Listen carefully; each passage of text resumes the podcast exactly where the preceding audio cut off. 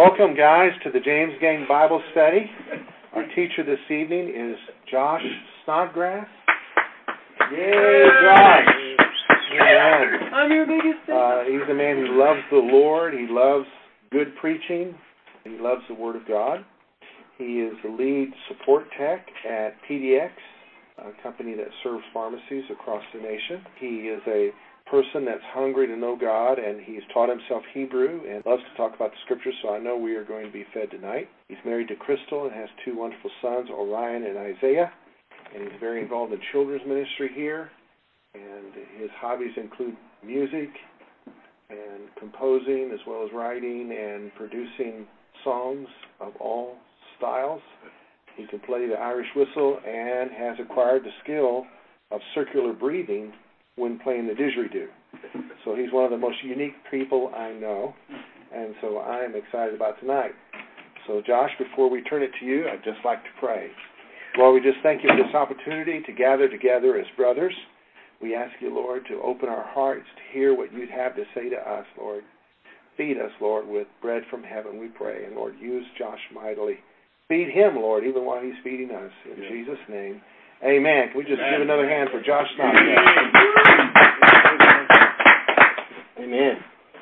So, um, I'll, I, I actually was telling Greg this prior to, to coming in here that that uh, sometimes it's funny how you'll hear someone or someone will preach the message that you planned on preaching or or use the scripture that you planned on and, and actually Alan just um prayed the same prayer that I was going to pray and pro, and I still will pray and that that's um that uh that my prayer is that I'm going to learn as much as you guys do tonight. Um um I one of the things that about me, I don't, I don't, I well, if you know me, you know I like to talk, and um, it's normally not easy to to get me to stop talking. I have seen many people start to nod off, so I that's happened a lot. So it just happens whenever you talk a lot. But um, I I love I love to have an interactive teaching, and one of the things I want to do tonight, uh, I'm, I'm wanting participation from you guys and I'm going to kind of force the participation at the beginning. So um, the, I'm gonna, I'm, I actually have two things that I want to do with you guys, just to make sure that you guys are going to participate with me. The first one, I'm almost positive that you guys can do. All right. In fact, most of you will probably join in with me within probably the first two words. All right. And and it's just it's just something I like to do. I'm not going to watch you, so if you want to do the all all eyes closed, all uh, uh, heads bowed, you can. But I'm going to go ahead and start, and then you guys join me, okay? So, oh, praise the one who paid my debt with Jesus' blood and righteousness. Oh, praise the one who paid my debt with Jesus' blood and righteousness. That I could sit down right now because that's um that is the essence of what I'm what what I've been given to teach tonight. Um, and and I think that ultimately I know we've been singing that as kind of a, a tag on to another song that, that um, over the last several weeks we've been singing that with uh, "Come Thou Fount." Um, it, it's it's just an awesome thing to sing, and if you're ever in a place where you forget the words to a song, just start singing that one because that's a pretty easy thing to remember, and it'll always. I've never had a time where I've started singing it and hadn't started bringing either bringing me joy or started bringing me peace. Now, the next piece. This is the part that I've been waiting all day to see how this will turn out and you guys can judge me later or give me mercy later, however that works. But um, what I'd like you guys to do, I'm going to pass these out. Pass around. Can you pass these around for me? And if you would, do me a favor. Don't read ahead. All right, I need one too. Don't read ahead, but you'll probably get it right away. But again, I, I grew up Catholic, and uh, if you've ever been to a liturgical church, they have the responsive reading. So the, the priest will say something and then the congregation will respond. And this is this is goofy. This is meant to make you guys laugh. It's meant to bring some levity into the room. But it also it just so happens that for some reason this came to my mind last night while I was reading and it it I read a lot more of the script, and it and it just blew my mind at how how this is a perfect picture of the world and the perfect picture of our enemies. So I'm going to be Creasy, and you guys are going to be the karate class. so whenever I read my part, you guys respond. Okay? So fear does not exist in this dojo, does it? No, Sensei. Pain does not exist in this dojo, does it? No, Sensei. Defeat does not exist in this dojo, does it? No, Sensei. We do not train to be merciful here. Mercy is for the weak. Here in the streets, in competition, a man confronts you. He is the enemy. An enemy deserves no mercy. And then he says, "What is your problem, Mr. Lawrence?" And then later on, if you guys remember the kind of the very end of the movie where he says, "Sweep the leg, Johnny," and all that stuff. So he says to him, he says, "Bobby, I want him out of commission." And then Bobby says, "But Sensei, I can't beat this guy. I don't want him beat, but I'll be disqualified, out of commission." What do we study here? Guys, the way of the, the way of the fist. And what is that way? Strike first, strike hard, no mercy. I can't hear you. Strike first, strike hard, no mercy. Sir. So I read this, and in that middle part there, that's that's what I think of. Not only with my walk, but also think of this whenever we when we talk about Jesus. Satan didn't just want to beat Jesus. He wanted him out of commission. He wanted him he wanted him disqual he wanted to be disqualified. He wanted us to be disqualified. He wanted this thing to be at an end because he is a liar and he loves lies. And that's what he wanted is to make Jesus out to be a liar, which was impossible, but hey, he gave it a try. So so again, this this was this was meant to be goofy. It was meant to kind of make you guys laugh, to get you guys kind of participating, but I also wanted to say that um hallelujah Jesus won Hallelujah. Jesus did um, succeed over Satan. Hallelujah. Jesus did uh, win. And uh, uh, Satan was disqualified. Satan was put out of commission, truly put out of commission. And he really and truly, in the end game, has no effect. And God will have the glory forever and ever. Amen. Amen. So, all right. So my my sorry guys, I do get nervous. my uh my my verses this week are James uh, 2, verse 10, one, uh, 10, James 2, verses 10 through 13.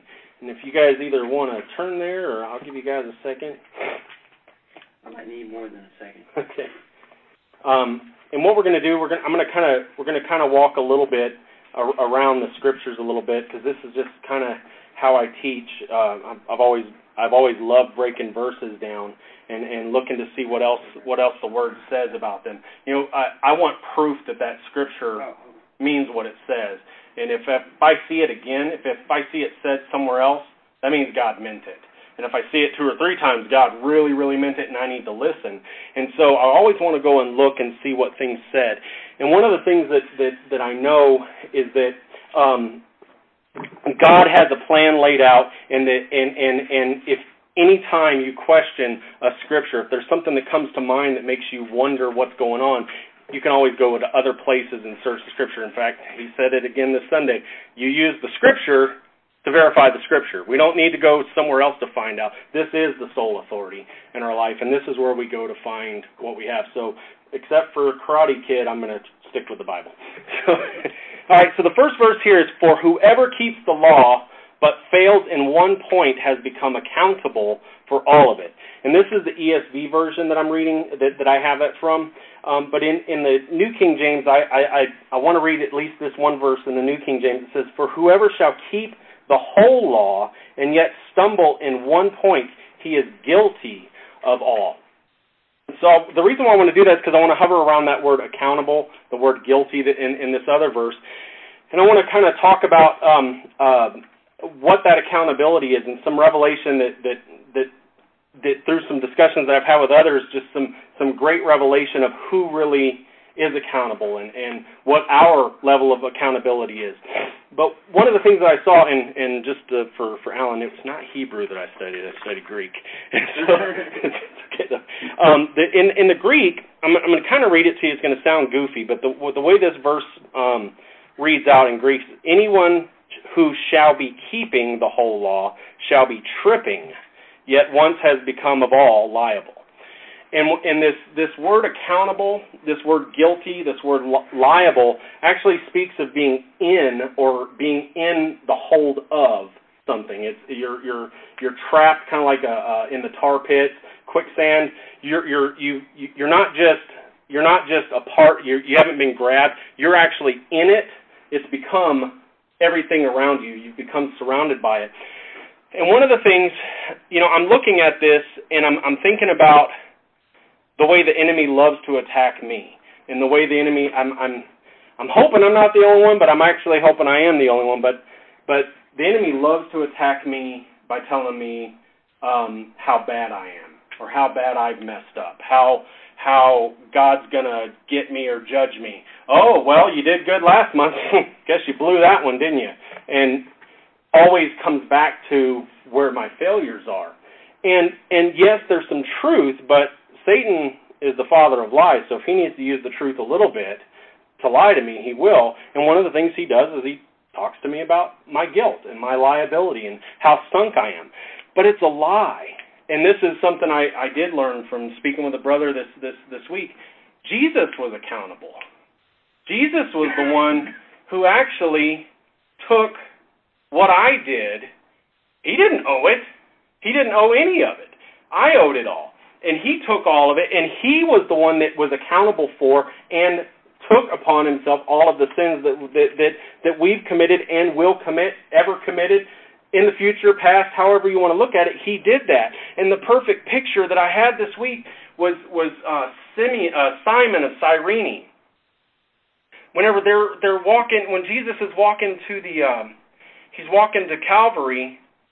Simon's there, not even just watching, you know, seeing what's going on. I don't know anywhere else in the scripture that shows that he was a part of the, the, the group or anything. He's sitting there watching. And he gets pulled out. And what does he do? He didn't carry Jesus' cross up the hill, he carried his own cross. And the thing that really blesses me is the fact that he carried it up the hill and Jesus took it back for him, took it back from him. So he carried it, but Jesus still took it back from him. It was Simon's cross, not Jesus' cross. And he took that cross and he got up on the cross and he died up there. And Sim, Simon, Simeon, Simon saw this. And I don't even know if the man knew anything about Jesus at the time. I guarantee you he got a picture at that time. That was him. That was his. And that was mine. And the fact that Jesus took that accountability and took upon himself all of that he basically helps us become absolved of the, payment or the required payment for this. But here's the one here's here's where we come into um, into trouble is whenever we think that by being good or by obeying the law that that somehow makes us righteous, and we don't see anywhere that tells us that um, by being good that we get it by by um, our righteous acts that we are somehow given you know given any special amount of mercy. It doesn't show that. What I see is in um, Romans three nineteen. It says, "Now we know that whatever the law says, it speaks to those who are under the law, so that every mouth may be stopped, and the whole world may be held accountable to God." For by works of the law, no human being will be justified in his sight, since through the law comes knowledge of sin. So the fact that we know the law, that doesn't tell us how to be good. That tells us that we aren't good at all. It tells us from the very beginning. It, it, it's it's like saying, jump over that house, and I'll give you a million dollars. You can't. It's impossible. In fact, it's not even like that. It's like jump over the sun. you know, it, it, it it's impossible to do it, and to even think that you have the ability, to even think that you could make an attempt it'd be funny to watch. It'd be funny to watch someone try to jump over the sun, but you know, it, it's it's kind of funny. But what is it? But what do we do? It, well, what do I do? I continue to think that I'm accountable for it, and I'm not. I can't be. I've already failed. I failed from the beginning, just like Jesus was slain from the beginning. I failed from the beginning.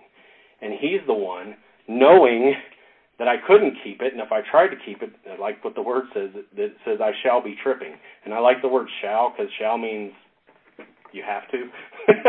so if you shall keep the law, you shall trip. And so, and that's people. That doesn't mean don't keep the law. That means don't think that that's where your righteousness comes from. In fact, Matthew five twenty, he says that, "For I tell you, unless your righteousness exceeds exceeds that of the Pharisees, you will never enter the kingdom of heaven."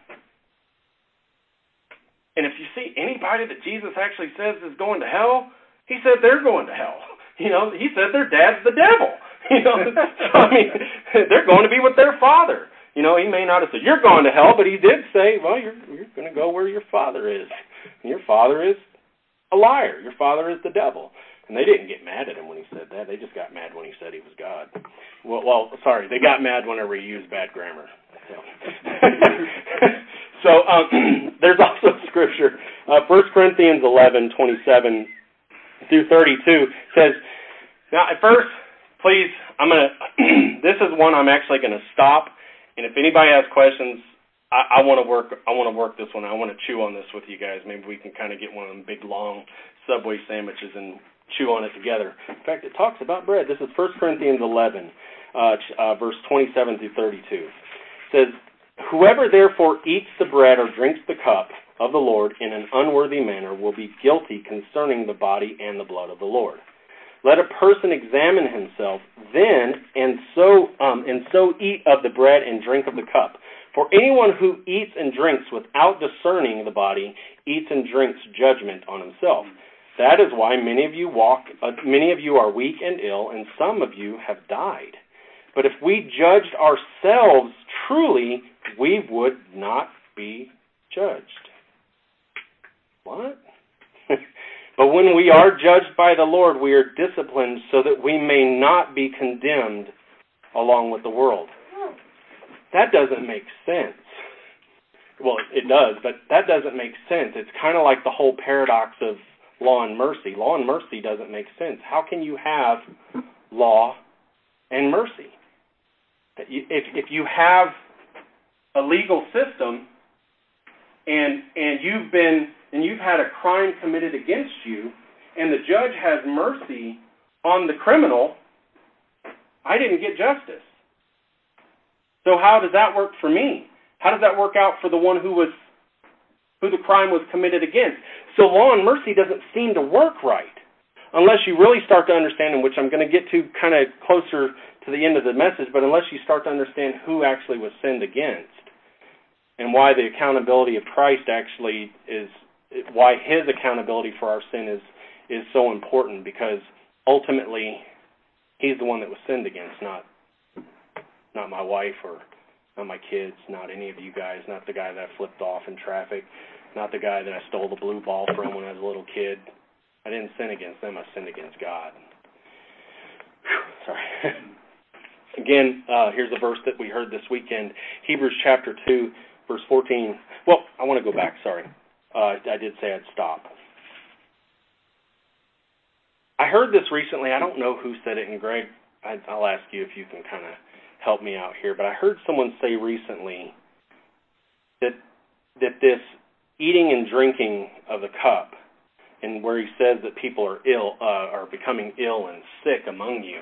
This is one of those things where I've I've kind of questioned it, questioned it in the past but it, it, I guess the question I have for you guys is is how do how do we how do we see that in the light of of judgment? You know, is this is this judgment that's causing the illness, or is it is it and this is actually a question. If anybody can answer, I'm I'm happy to listen. But is this is this a judgment that you're getting sick because you don't believe uh, and you take of the cup, or is this that you are partaking of something you know of death. Like if you're a little kid and you take, if you get drunk, it's going to probably hurt you real bad. You guys have any thoughts on that? I always thought the bread and the cup was a symbol to remind you that Jesus died for your sins. So that way, whenever you sin, I mean, it, just because he died for your sins does not give you an excuse to sin. But I mean, we're human, you know, and he tells you you're gonna mess up. You're never gonna be perfect. So whenever whenever I come to church every day, I like to do Holy Communion because it reminds me that I'm not alone. That somebody somebody took my blame. I like it. I know that it says that that that we eat of and drink judgment on ourselves, but what I like to what I see here is that if we are if we judged ourselves truly, we would not be judged. You know, um Yeah, because in your own eyes you're perfect. that's actually that's actually the way of the world. But if we judge ourselves truly, what is the truth? That you're unrighteous, You're dirt. right? You're you're worse than dirt. You are filthy, and there's nothing good about you.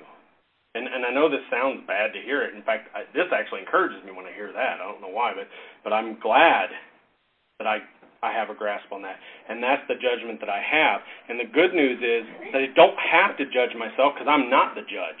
All I have to do is proclaim what's already been proclaimed over me, and that is that I need a Savior. But when we are judged by the Lord, and this is where it doesn't make sense, it does make sense, but it, this is where it kind of works in with law and mercy. But when we are judged by the Lord, we are disciplined so that we may not be condemned along with the world.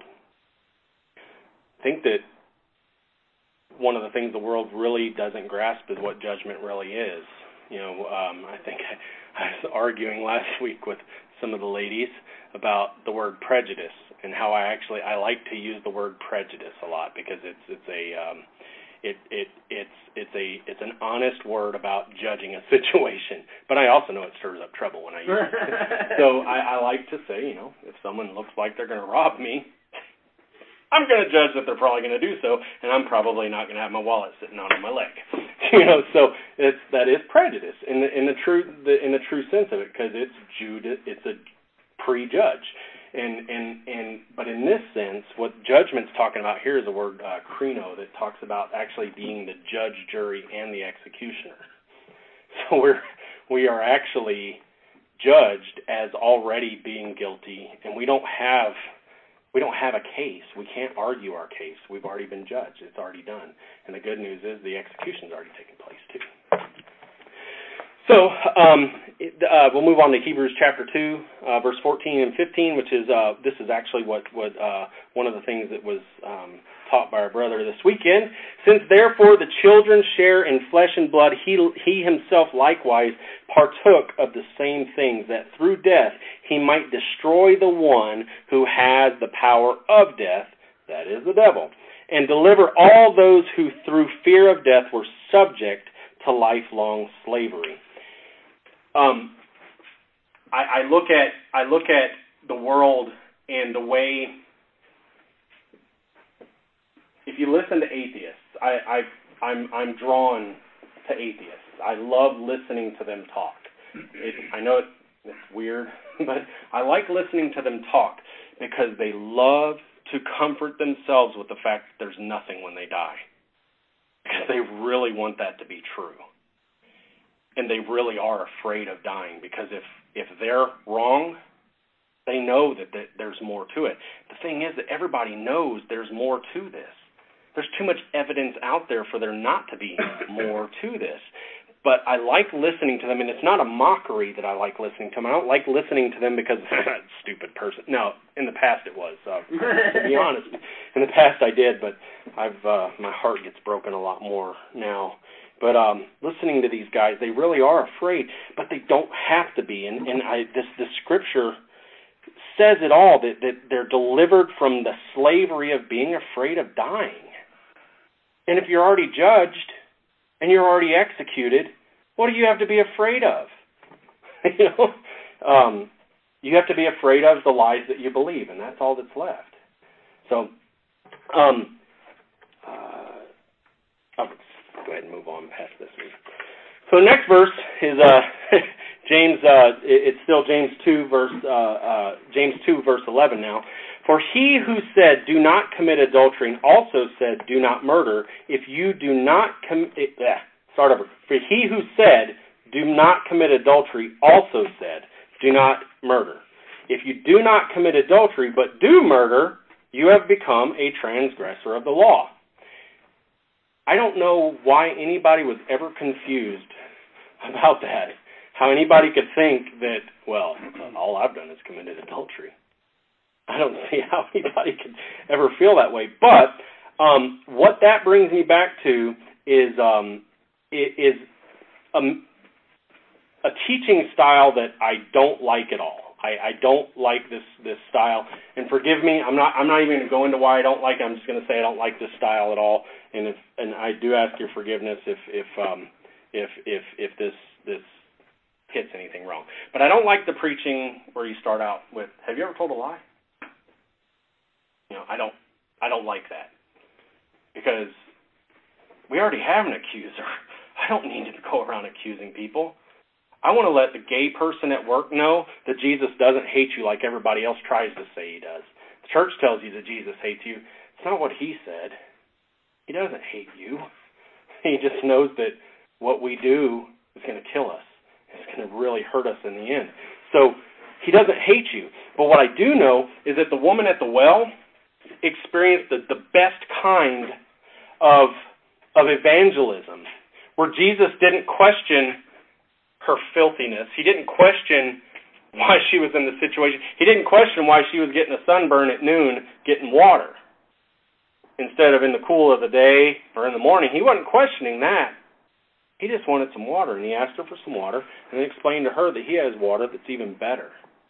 He explained to her that the life she's lived does suck. Sorry for the word, but it does. It's terrible. But he has a better way out. In fact, he even told her the way the Jews worship, they worship a God they know that, that you don't know, but soon you will know, and that we're all going to worship him as our Father. And he explained this stuff to her, and she got happy about it. And he didn't call her out and say how filthy she was, but he did.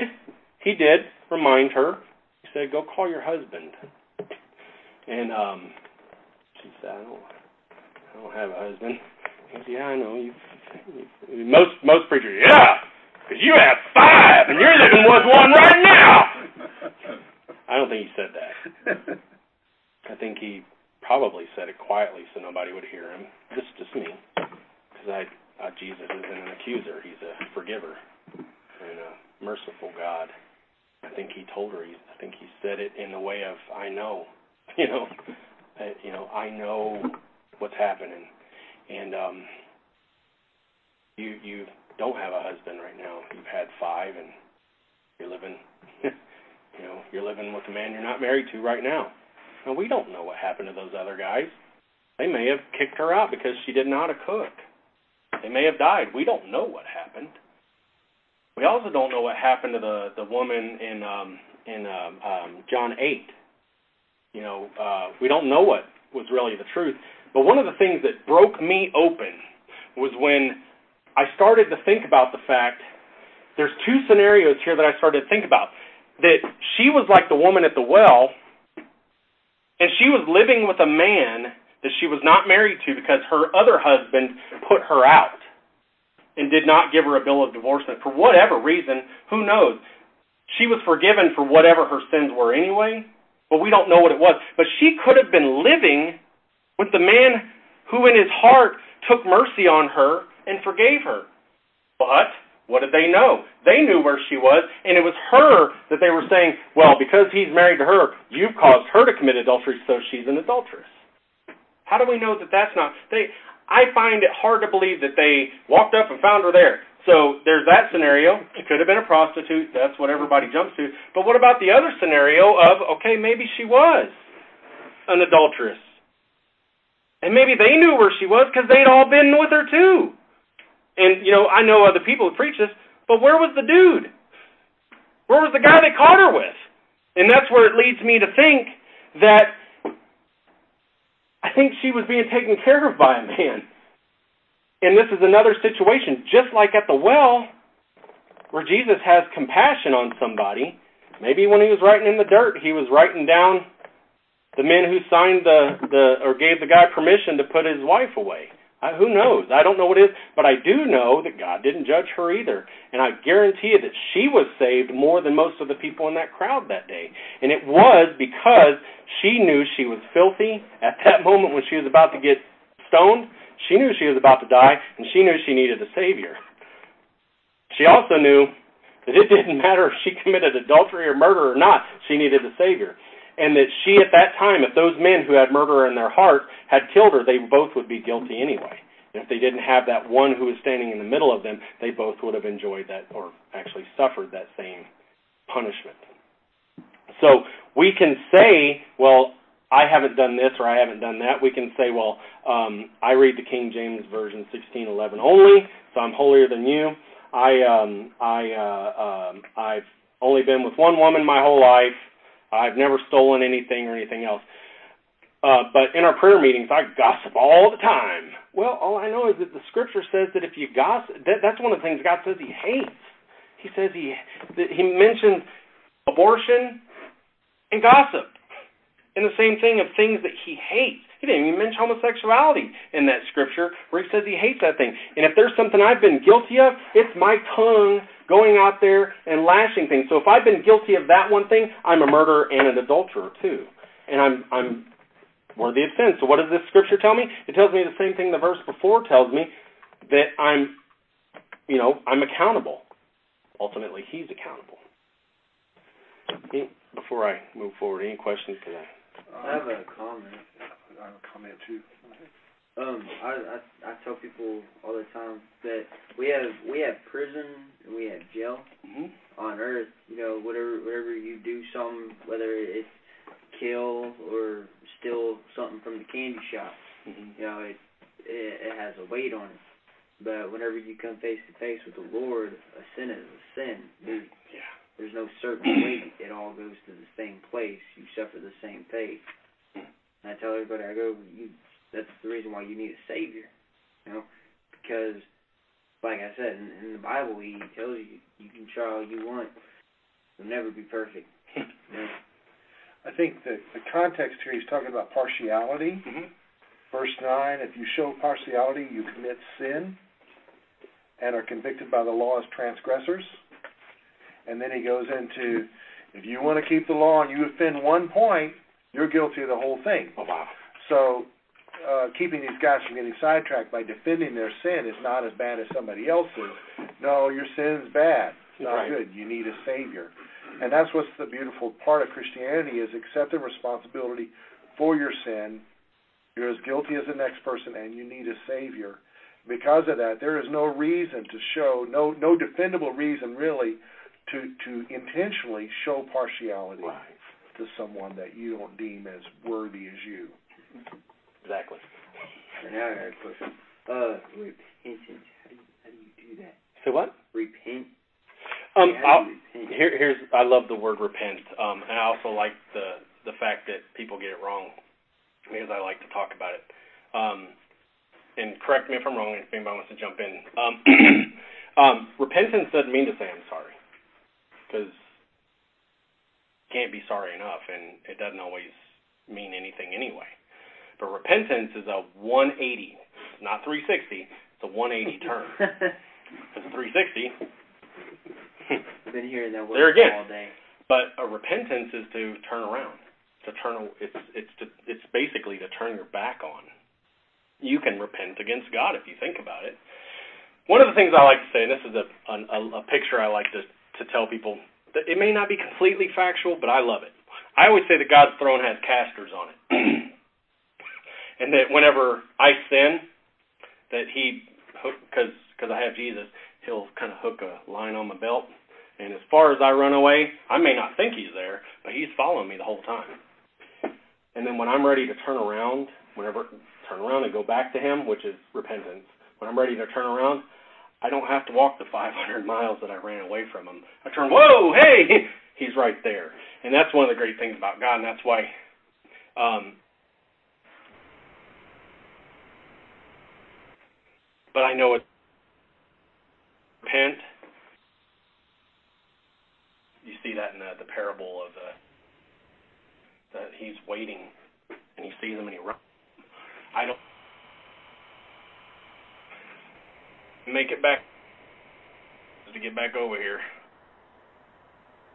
Look at it. No, no, it's it, you. And that, that's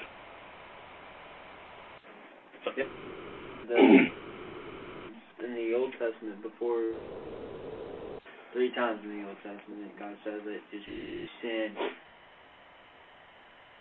may your until you can show.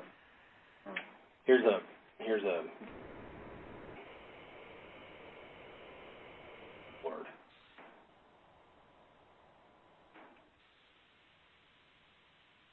Come, let us return to the Lord, for he has torn, but he will heal us. He has stricken, but he will bind us up. After two days, he will revive us. On the third day, he will raise us up, that we may live in his sight. And let us know, let us pursue the knowledge of the Lord. His going forth is established as the morning. He will come to us like the rain. So, Hosea 6, 1 um, through 3. Sorry. Thank you, dude. You make me cry. um, so, and, and this actually, Alan, um, thank you for that. The um, the the the um, the context, because I was trying to avoid saying anything about partiality, but I even. Oh no, you're not that. You're not that. it was um, it it. Uh, well, I'm not going to talk to you. I'll talk to everybody. Um, verse verse twelve. This is this is the verse that um, pretty much I've I've been thinking about the whole time. So I, I'm reading this as, and it says, "So speak and so act as those who are to be judged under the law of liberty." And I look at that, and I, you know, the first thing I do is I go back to the to the verse in First Corinthians that that you know that talks about if we judged ourselves truly, we would not be judged. But says, "Speak and act as those who are to be judged." You already you already know that you've it's coming. It's coming. So act as one who's been judged. But if you look at the word judge there, it's not talking about speak and act as one of oh man. Crap, I'm I'm in trouble. It's not saying that because the word here again is this judge, jury, and executioner. Not as one who's about to be judged, but one who's already been convicted. You ever you ever hear the the phrase that says that the criminals that get caught are the ones that sleep the best in the prison cell that night? I bet you you've heard. You know the guys they they're sleeping, they're doing pretty good. You know they, they finally got caught. They don't have to run anymore. You know they they know they've been caught. They're good to go. But you know if we will walk through life knowing that we've been redeemed, we've been forgiven, that it's already been taken care of, how much joy would you Tell everybody, you know, how much would you, you know, let people know? Why are you so happy? Ah, let me tell you, I was going to hell, and now I'm not. you know, well, what, what did you do wrong? Everything. I was born. I'm, I was going to hell because my great, great, great, great, your and your great, we're cousins. Way back then, he messed up, and guess what? It's not only because he messed up. Guess what? I did too. I'm. It's not just because of him. We can't blame Adam or Eve. People want to blame her, but you know, blame him. It's one man. So I see. So speak and so act as those who are to be judged under the law of liberty. And I looked that up. as the law of liberty. Okay, this this must be. I, and I'm looking at this because I want to be dumb again. I want to be. I I, I want to. I want the whole scripture to be new to me again. I want to act as if I've never read it, and when I see something, it's whoa! And it's God's been doing it, so I'm I'm thankful. But and then I also get the benefit of remembering what I do know. But for some reason, every time I read read scriptures lately, it's as if I've never read it. And there's some of the stuff I've memorized, and as if I never read it before. And and so I looked at the law of liberty, and I go, oh yeah, yeah, I know that. no, I didn't. I had no clue what it was. In fact, it doesn't show up. It's it, the I was thinking, oh, okay, there's there's probably a whole you know there's probably a chapter header somewhere back here called the Law of Liberty. Nope. What I did find is Jubilee, which is what I believe he's talking about. In fact, this goes into what Alan said just a minute ago. I think that um, in Leviticus 25, I almost think that James was reading that when he was writing this, because he talks about partiality he talks about judgment. He talks about, hey, when your brother, you know, uh, your fellow Israelite, um, whenever he uh, messes up and loses his house, I want you to take care of him. and I don't want you to charge him interest. I don't want you to. I want you to take care of him. And you, hey, you, that guy that bought his house from him to help cover whatever, um, in about 50 years, you're going to give it back because it's mine. It's not his. It wasn't yours. It's mine. It God's. This it belonged to him, so you're going to give it back. All debts are going to be paid. Does this sound familiar? You know, all debt will be paid. Whatever you've owed, you don't owe. And of course, in the human thing, well, I'm going to rack it up at the 49th year.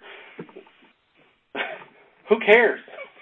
you know, the good news is I could kill someone today, love Jesus, truly repent, and go to heaven tomorrow. It doesn't matter. Sin is sin, remember? I could kill someone tonight, or I could gossip tonight and die and go to hell. Um, but what I read here is is, is um, in Leviticus, and, and you'll see Jubilee all over the place, and I'll challenge the guys that went to seminary and stuff. I don't Pretend we don't know what you Oh. mean when you say jubilee. Jubilee um, is a law decreed by God that every 50 years, that uh, on the 50th year, so actually it's it's seven of seven. And and if you if you here's some math guys, um, the eighth day is an awesome day. Okay, um, numbers are pretty cool. I don't like getting into the whole numerology thing, but numbers are cool. The eighth day is better than the seventh day because the eighth day is the new day. It's the beginning day. It's the the next week. You know, so the eighth day is cool. And if you look at some of the, the some of the festivals, the eighth day is actually a required day to to worship God. Feast of Tabernacles. The eighth day is important. The fiftieth year is the eighth day. It's it's the it's the new it's the beginning of that new. So you have forty nine years, seven times seven. So you have your forty nine years that what are you in? You've gotten into who here is fifty years old or older? You don't have to raise your hand because the phone won't see you. But if you're older than fifty, I bet you you guys have not made any mistakes. No debt. Never messed up. Nothing. Never got a ticket. Nope. 50 years is a long time. Some people don't live that long. but in, in the 50th year, when my dad sinned and lost all of the land that was owed, that my family inherited, when Moses decreed from God's mouth what my family would get, when my dad was did whatever he did to lose that land in the 50th year, even though my dad died 48 years ago, my land again. It's not my land, but I get it back. I get that inheritance back. Not because it belonged to my dad or it belonged to his dad. It's because it belonged to it says it belongs to God. It says it's mine. It's his. Which leads me to where we're going to get to in a second. This all goes this all goes to one thing, and it's the root. And we're going to get there in a minute. so Jubilee is when you get it back. So you've you've messed up in your life. Have you sinned enough to lose God's salvation? You haven't. And that's the great thing. Yes, I've, I'm a debtor. I've messed up. But my inheritance is still there because He decreed it. And because it's His, He can't lose what's His. It's His. You give it back. Now, I would encourage you, Leviticus 25 uh, uh, decrees a lot of things about it. In fact, in there, it, it's where it talks about the, the treating your brother as a an alien and a sojourner in the land. Um, um, Jubilee is is is a year that that that debts are paid. Like I said, it, it, that's that's actually what I want to hang on. I don't want to go into too much detail, but but Jubilee is where your debts are paid. It's where what you were accountable for, the one who owned it, paid it. So, um, so um, in fact, here's here's uh, verse 23 says, "The land shall not be sold in perpetuity, for the land is mine. For you are strangers and sojourners with me. I like it. I like it. And in all the country you possess, you shall allow a redemption of the land." 1 Corinthians 11:27 again it's like it's those it's it's those verses again that, that I that I was reading before um, where it says, But if we judged ourselves truly, we would not be judged. But when we are judged by the Lord, we are disciplined so that we may not be condemned along with the world. So before we're talking about taking of the cup, drinking and eating of the cup and receiving that judgment. But what about the remembrance of the of the um, the sacrifice? The remembrance of the fact that we don't have to pay the debt and the healing that we do get. You know, we can hang on that verse and think that that verse is telling us, "Oh, you, be- you better examine yourself and don't eat that thing." If we get into that attitude, we go right back to exactly what we were talking about here, where if you judge yourself on the minor little things constantly, the the itemized judgment of yourself, you you'll lose because that you're not the judge anyway, and you're prejudged as well, prejudiced again from God. So verse 13, and then now I get to go into the good part. well, the other stuff's good too. For judgment is without mercy to one who has shown no mercy. Mercy triumphs over judgment. Um, in the Greek, one I loved I loved this, and this is actually something I was starting to tell Greg uh, earlier, but I I was I didn't want to give it away. um, it in the Greek, it it kind of alludes to the fact that mercy mocks judgment. We see here it says mercy triumphs over judgment, but in the Greek it says that um that uh is is is boasting over judgment. In fact, it says it is down on boasting mercy of judgment. So it, it's it's it's boasting over it. yeah, you know and that's good. The judgment is good, but the mercy is so much better. Here's here's here's the question that I that I was asking myself all week, and I actually had it in my mind that I was right, and I am glad that I was wrong. And I know this parable, and this is where I love when God shows me something I know. In fact, everybody knows this parable, but I love it. But my question was, um, if you have this is exact, and I, I left it on here, even though I believe it's wrong. Mercy should mean that judgment can no longer be considered. I'm wrong. It sounds right. It does. It sounds right to me. Judgment can still be considered. Now, the sin that I've committed it, in itself may not may not be considered again, but from what I see, the scripture doesn't agree with my statement that mercy should mean that judgment can no longer be considered. And I'm glad that I was wrong because I would have been embarrassed when I got corrected. Um, but we go back to the parable of the unforgiving servant in Matthew 18. And this dude had you know, 10,000 was denarii, denarius. He had a lot of debt. And the king was calling, here's that word again, his accounts his account, calling him that his accounts were due. And um, this guy basically fell on his knees and begged, "Please have mercy on me. Please have mercy on me."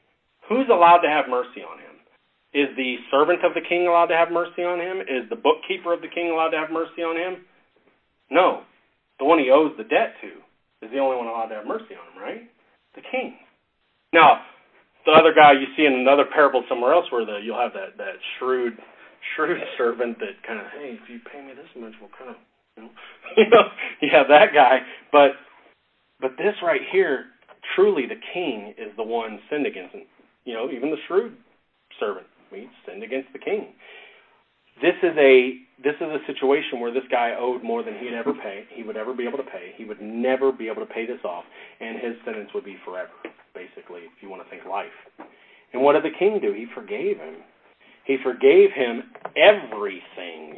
He didn't say, we're going to work out a payment plan. He didn't say, we're going to, uh, you're going to give me all your land, but I'm going to forgive you. Because that's, no, that would be him paying for it. He forgave him. And it says, it says, and out of pity for him, the master of the servant released him and forgave him the debt. But when that servant found his buddy that owed him twenty bucks, hundred bucks, how much ever else. The guy couldn't pay, and everybody knows the story. Basically started strangling. You're going to give me my money now. And this is where this is where I have to say that that judgment can be considered again because when the king heard about it, he pulled him back and basically said, You're going to pay everything forever, and basically threw him in prison. So now that's not me now going back and saying, Well, better not mess up. I'm not I'm not trying to I'm not trying to say that. Um, this is a I'm hoping I don't say this wrong, and, and I'm actually about to close. Um, who is we, we've said it over and over? Who's the one that was sinned against? The king. The king, right? The judge.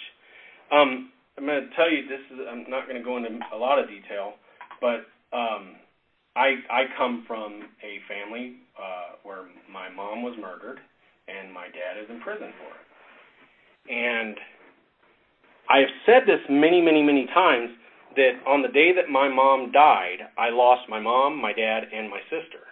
You know, a lot of people don't think about the fact that, you know, my dad's the one that did it, but you know what? I still lost my dad. you know, I'm a kid. I didn't know. I lost my mom, my dad, and my sister. So, in the world's way of thinking, and even in my way of thinking, probably until this last year, in my way of thinking, um, my dad sinned against me, my sister, my mom, my whole family, but ultimately, he didn't. He sinned against God. Because I, even though he had murdered, I have my sins too and have my part in the same place of the, of the punishment. But ultimately, he sinned against God. If there was any mercy for him here on earth, I, and I said this at the beginning, if there was any mercy for him here on earth, I would not be receiving any kind of justice. But in the end, the true justice is the fact that the enemy did not win and will not win because the family knows Jesus. The family has salvation. So ultimately, the only person who can give mercy is the judge, the king. Not really the judge as we see the judge who actually has a judge over him and a judge over him, but truly the king, the one who was sinned against in the first place. I, and, and here's my, my closing statement, the part that I want to hopefully I get it right. Um, I will only lend people the amount of money that I'm willing to lose. So, you know, people always say after I said, "Well, hey man, can I borrow?" Yeah, but you know, let, let's just say twenty bucks, fifty bucks, whatever.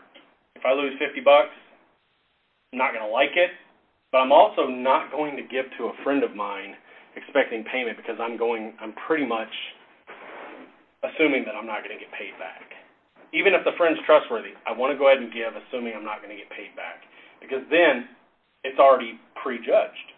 I've already prejudged that this is a forgiven debt. If he pays me back, great. I'm the I I'm I've I've got good I, I'm I'm good there. But I prejudge the fact that he's already forgiven.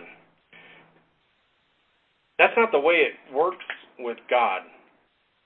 God and, and I thought it did at first. That God gave me all of this stuff that God that God gave me and expected a return. God gave it all. Period. He was owed the debt and he gave it all anyway.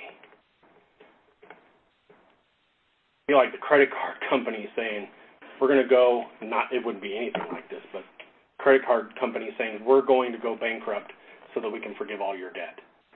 I mean that doesn't even make sense.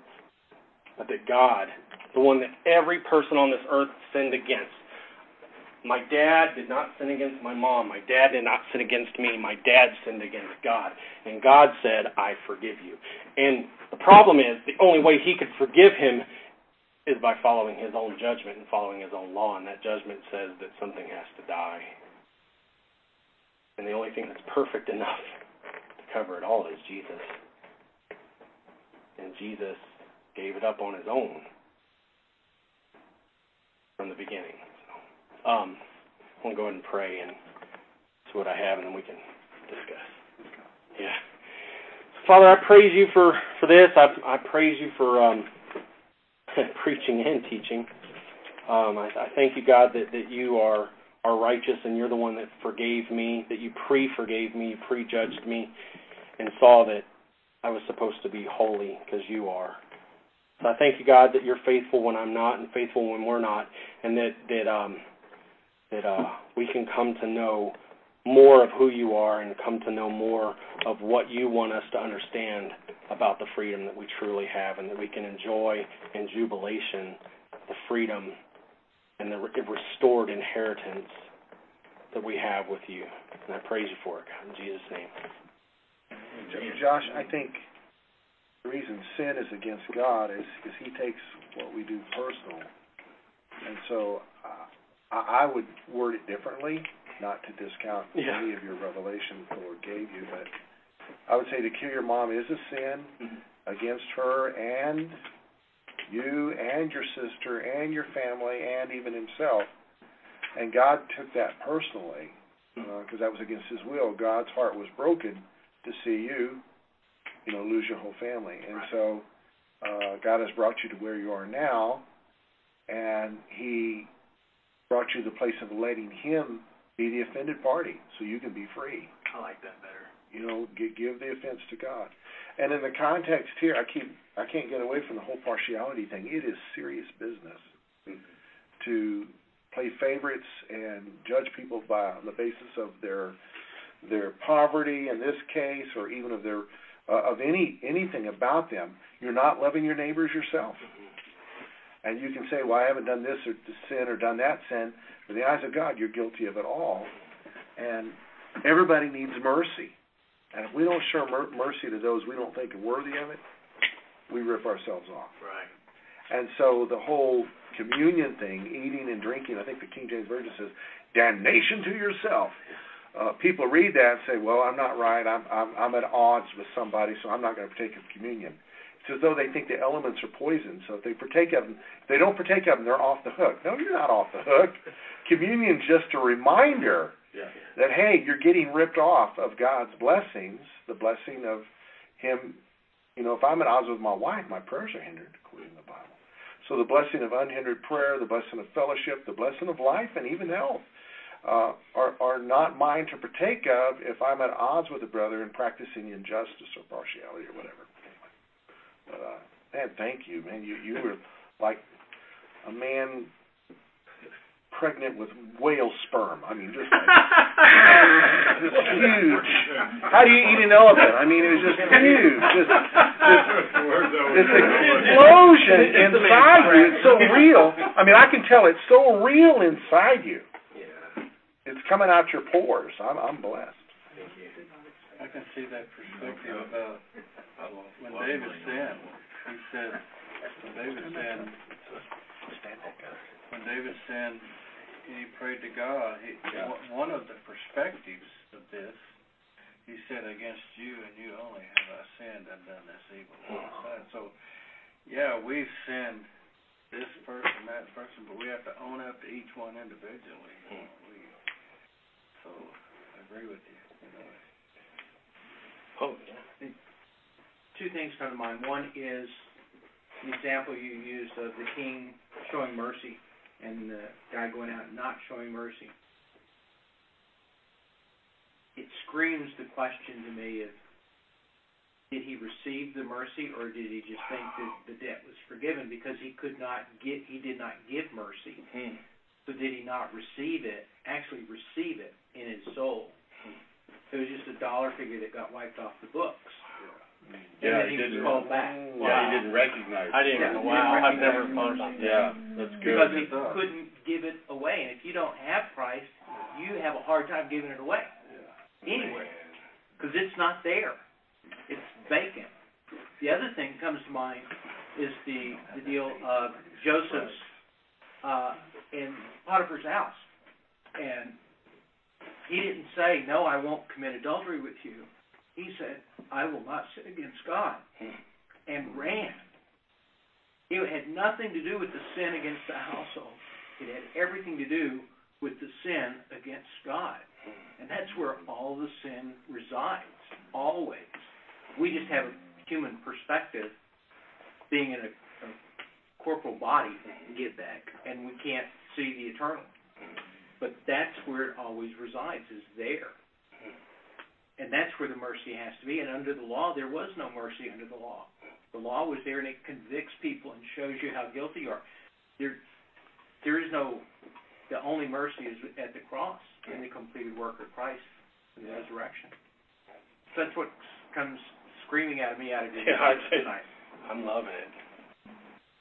Well, I think the other point about about the about the the sin part of what you were talking about, Joshua, is that we have to we have to remember that if um, if we take ownership, or if we if we assign ownership or direction of sin to an individual, automatically you're going to get into that whole partiality thing. Right? Yeah, yeah. You know, I mean, I still think, yeah, there is sin against the individual, but a, an individual can then take ownership of that and say, I have been sinned against.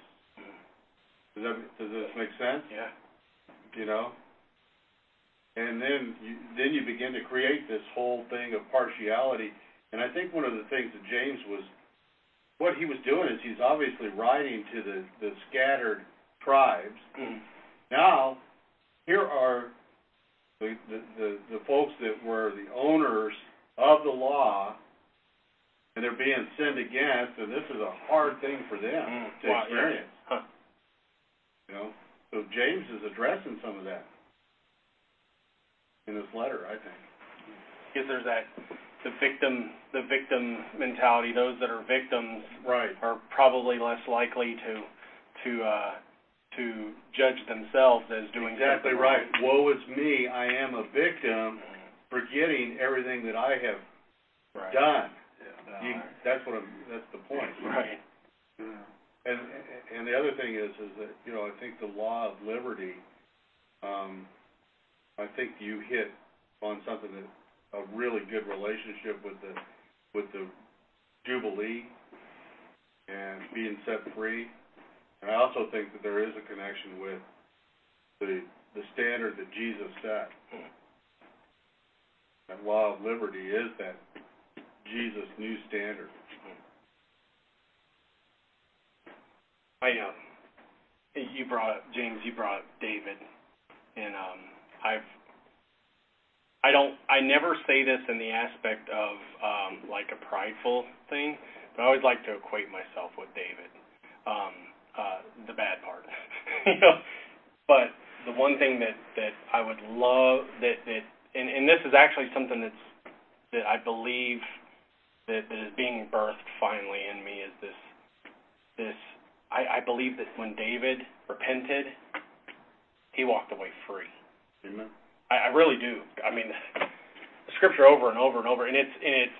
I I have a I have a favorite scripture that I basically. I don't think anybody else has this scripture as their favorite scripture because it's just it's a weird one, you know, and, and it might be because I take it out of context, but but it, it it says, "As for me, I will see your face in righteousness; I'll be satisfied when I awaken your likeness." Maybe other people have that, but it's um it's in Psalm 17, and here you got you have a guy that's that's you know basically just talking about everybody beating him and and and and tearing him up, and and and uh, um you know he's got his enemies all around him and and and everything, and and but he he he he says this, and when I look at it, this is just the way I look at it, is that um I I, thought of a of a a a a man that rolls over and sees his wife, and you know in the morning and and and is delighted to see her. And I and I know pe- there's people that'll get mad if you say you kiss Jesus and all that stuff. But um, whenever I was reading that the very first time I was in my I was driving the truck at the time and I was laying there and I began to smile about how awesome w- it would be to die and roll over and hey Jesus yeah, yeah. I know if if you know me, I'm weird. I this why you're driving the truck? Yeah, yeah, no, no. Well, no, I was sitting in the back. But if you know me, well, I I probably did that. I mean, I used to tell God, God, prove to me you're real.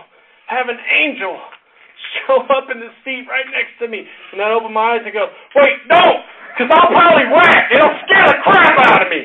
You know.